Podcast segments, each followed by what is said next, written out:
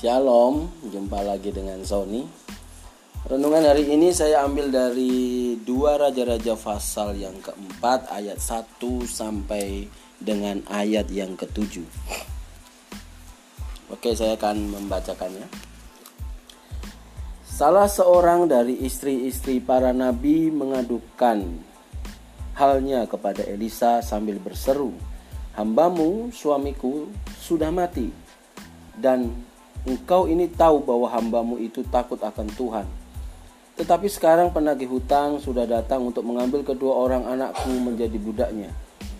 Jawab Elisa kepadanya, "Apakah yang dapat ku perbuat bagimu? Beritahukanlah kepadaku apa-apa yang kau punya di rumah. Berkatalah perempuan itu, hambamu ini tidak punya sesuatu apa pun di rumah, kecuali sebuah buli-buli berisi minyak. Sebuah buli-buli berisi minyak. Lalu berkatalah Elisa, pergilah mintalah bejana-bejana dari luar, daripada segala tetanggamu, bejana-bejana kosong, tetapi jangan terlalu sedikit. Kemudian masuklah, tutuplah pintu sesudah engkau dan anak-anakmu masuk Lalu tuanglah minyak itu ke dalam segala bejana. Mana yang penuh, angkatlah. Pergilah perempuan itu kepada itu daripadanya, ditutupnyalah pintu sesudah ia dan anak-anaknya masuk dan anak-anaknya mendekatkan bejana bejana kepadanya sedangkan ia terus menuang. Ketika bejana-bejana itu sudah penuh, berkatalah perempuan itu kepada anaknya, "Dekatkanlah kepadaku sebuah bejana lagi." Tetapi jawabnya kepada ibunya, tidak ada lagi bejana. Lalu berhentilah minyak itu mengalir. Kemudian pergilah perempuan itu memberitakannya kepada abdi Allah dan orang ini berkata, "Pergilah, jualah minyak itu, bayarlah hutangmu dan hiduplah dari lebihnya engkau serta anak-anakmu." Baik, teman-teman semua di dalam Tuhan Yesus Kristus. Judul renungan ini saya uh, tulis di sini uh, entrepreneurship sebagai uh, wujud atau tindakan strategis pelayanan diakonia di masa krisis. Sebenarnya lebih tepatnya sociopreneurship. Nah, gitu ya. Kalau entrepreneurship itu pribadi, sosio itu menyertakan sebanyak mungkin orang dengan uh, apa yang bisa mereka berikan bagi uh, berjalannya sebuah usaha dan untuk kepentingan bersama atau kepentingan sosial dan menyelesaikan masalah sosial. Yang pertama yang perlu kita pahami dari ayat pertama adalah bahwa selama kita masih hidup di dunia, sekali lagi saya selalu katakan, krisis akan terjadi. Sekalipun orang itu adalah orang Kristen, bahkan dikatakan di sini mereka adalah orang yang takut akan Tuhan. Kenapa? Karena dunia ini memang penuh dengan banyak sekali hal ketidakadilan dan kesulitan-kesulitan. Jadi Bapak Ibu Saudara kalau kita lihat hal ini eh, jangan sampai kita menghakimi seorang hamba Tuhan yang sedang memiliki kesulitan ekonomi, tetapi kita sebagai sesama hamba Tuhan bahkan kalau ada jemaat yang mengalaminya kita sebagai para hamba Tuhan harus mau menolong. Karena apa? Krisis itu real keniscayaan.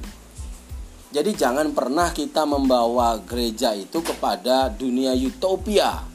Dunia tanpa krisis itu nggak mungkin. Itu hanya ada di alam bakasan alam surga. Selama kaki jemaat-jemaat kaki kita ada di bumi krisis akan selalu ada. Ini yang penting. Sehingga kita sebagai para pemimpin harus mulai memikirkan sebuah pola pelayanan yang tidak melanggengkan uh, permasalahan di dalam diri jemaat-jemaat atau para pemimpin yang lain, tetapi bagaimana bisa memberi solusi yang baik. Nah, solusinya apa? Dikatakan di sini jawab Elisa kepadanya, "Apakah yang dapat ku perbuat bagimu? Beritahukanlah kepadaku apa-apa yang kau punya di rumah." Berkatalah perempuan itu, hambamu ini tidak punya sesuatu apa pun di rumah kecuali, kecuali sebuah buli-buli berisi minyak. Teman-teman kalau kita mau menolong sesama kita, jangan malah nambah persulit, mempersulit mereka. Tadi saya sebut istilah sociopreneur. Ya. Dan kita juga harus uh, saling tolong menolong di situ ya sosio sosial planner ya jadi kita membangun menolong sesama kita dengan usaha yang dapat menyelesaikan permasalahan-permasalahan sosial dan kalau di dalam konteks saat ini adalah ya pandemi ini menghancurkan meluluhlantakan uh, perekonomian banyak orang di seluruh dunia. Nah, hal yang kedua adalah kalau Anda mau menolong, jangan membuat orang lain malah tambah kesulitan. Anda harus mulai berawal dari apa yang mereka punya.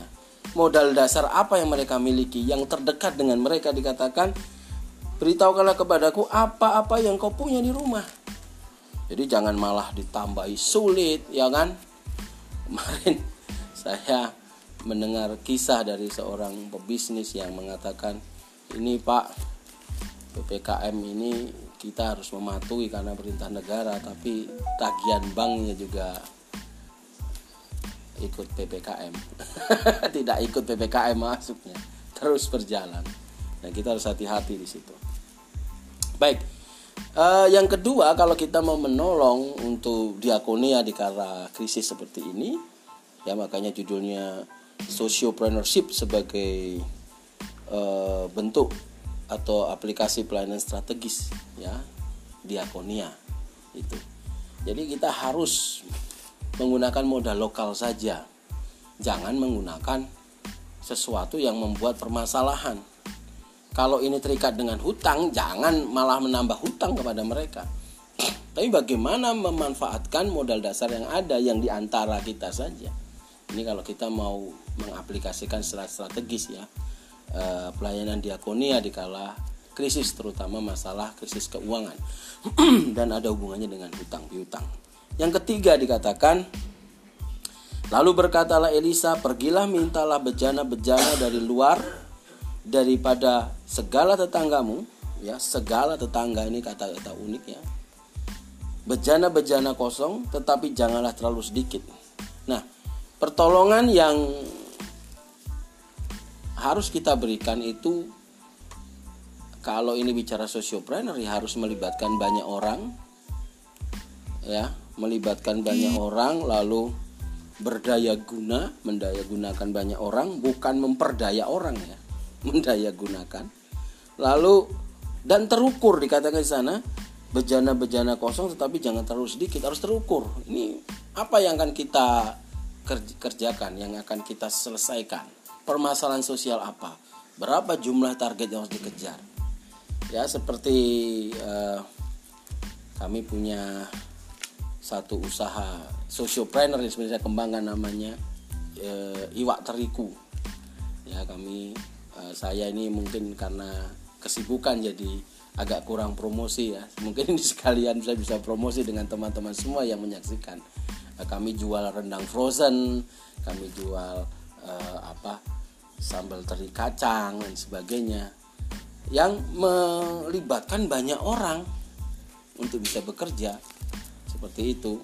Ini kebetulan ada anggota-anggota keluarga yang bisa saling tolong menolong dan sampai sekarang akhirnya eh, salah satu dari tim ini bisa mandiri dengan bisnis eh, cateringnya yaitu kakak ipar kami atau kakaknya istri saya. Dan saya sangat senang sekali kemajuan ini.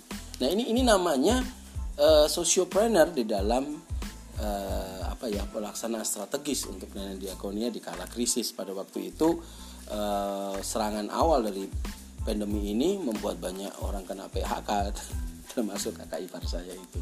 Tapi puji Tuhan saat ini saya melihat dia sudah bisa menikmati dia sudah bisa uh, berjualan secara mandiri melalui uh, apa uh, cateringnya dia itu.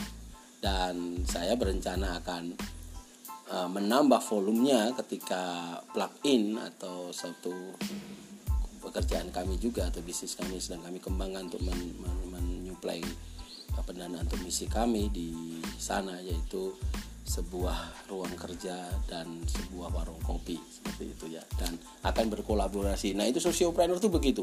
Mengikut menyertakan banyak orang dan harus menguntungkan banyak orang, tidak boleh egois.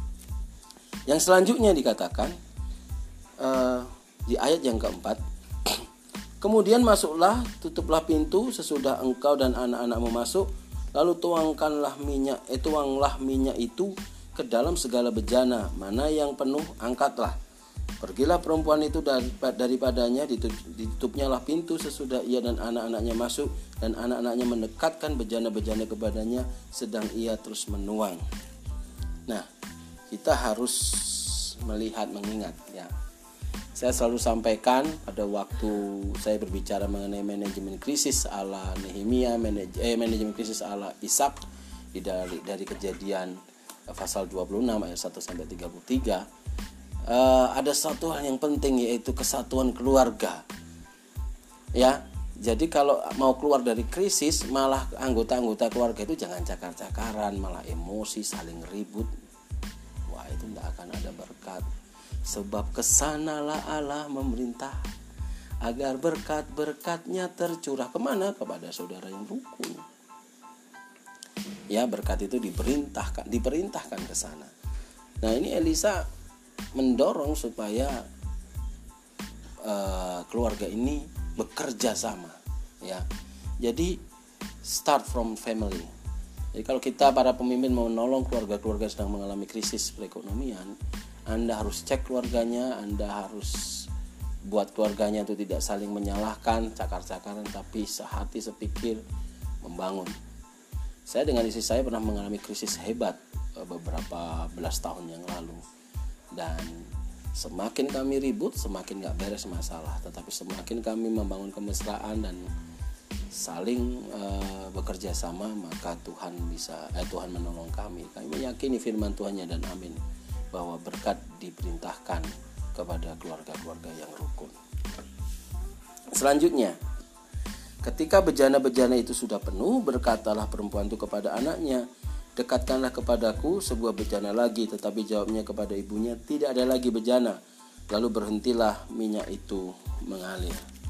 Kalau ini saya sebut sebagai Bahwa Tuhan selalu uh, menyukupkan Dan keajaiban mujizat di bidang perekonomian itu ada. Saya saksi mata hidup bahkan sepanjang tahun 2020 sampai saat ini belum pernah sedetik pun kami mengalami kelaparan karena kesulitan. Bayangkan saya dosen di sebuah STT yang kecil Anda bisa hitung gajinya berapa. Mau tidak mau pasien istri saya di rumah sakit menurun karena pandemi ini.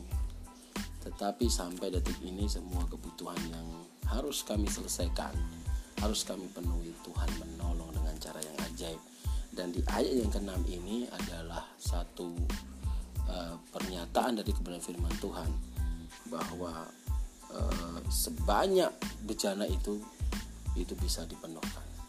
Ini juga seberapa Anda mulai mengekspand diri Anda ini juga bicara seperti itu. Imanmu untuk itu. Saya berdoa, percayalah teman-teman, Anda harus berdoa karena ketika Anda menjadi melimpah itu lebih baik daripada Anda susah. Bedakan ya, melimpah dengan kesederhanaan itu tidak bisa di tidak bisa dibandingkan atau didikotomikan. Ya, kelimpahan itu berbanding dengan kemiskinan. Orang melimpah tetap bisa sederhana. Nah, untuk apa melimpah? Percaya teman-teman, dengan melimpah Anda bisa berbagi kebahagiaan dengan sesamamu. Ya, pertama sesamamu adalah keluargamu. Ini kalau kita baca di ayat ketujuh ya.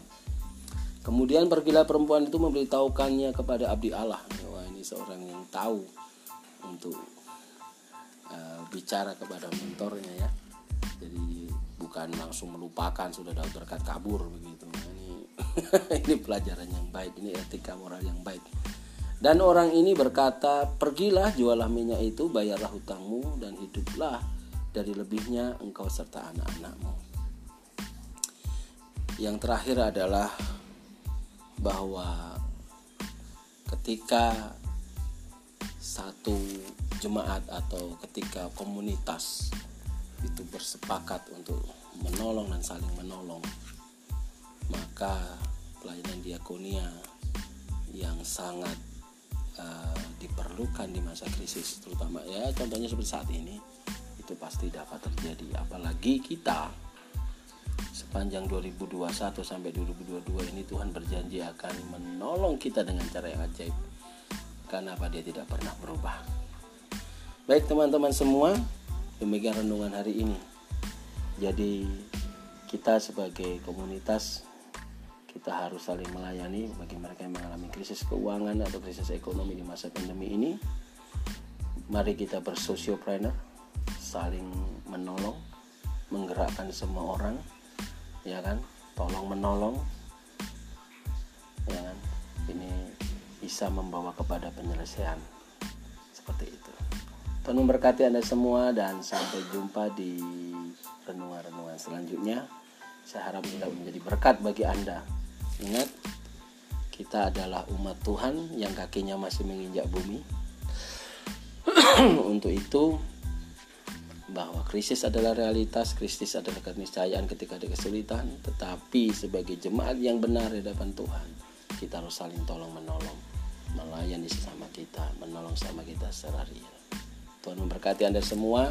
Saya harap Anda bisa men-share video ini kepada banyak orang. Hai, ingat kita harus saling tolong menolong dan Tuhan akan menolong kita dengan cara yang ajaib. Ini kan sederhana. Buli-buli satu minyak satu buli minyak bisa menjadi sekian banyak bejana. Itu keajaiban Allah, tetapi bagian kita adalah taat dan menggerakkan semua orang yang ada di gereja kita ya kan? Untuk saling menolong. Tuhan memberkati Anda dan shalom bagi Anda semua. Amin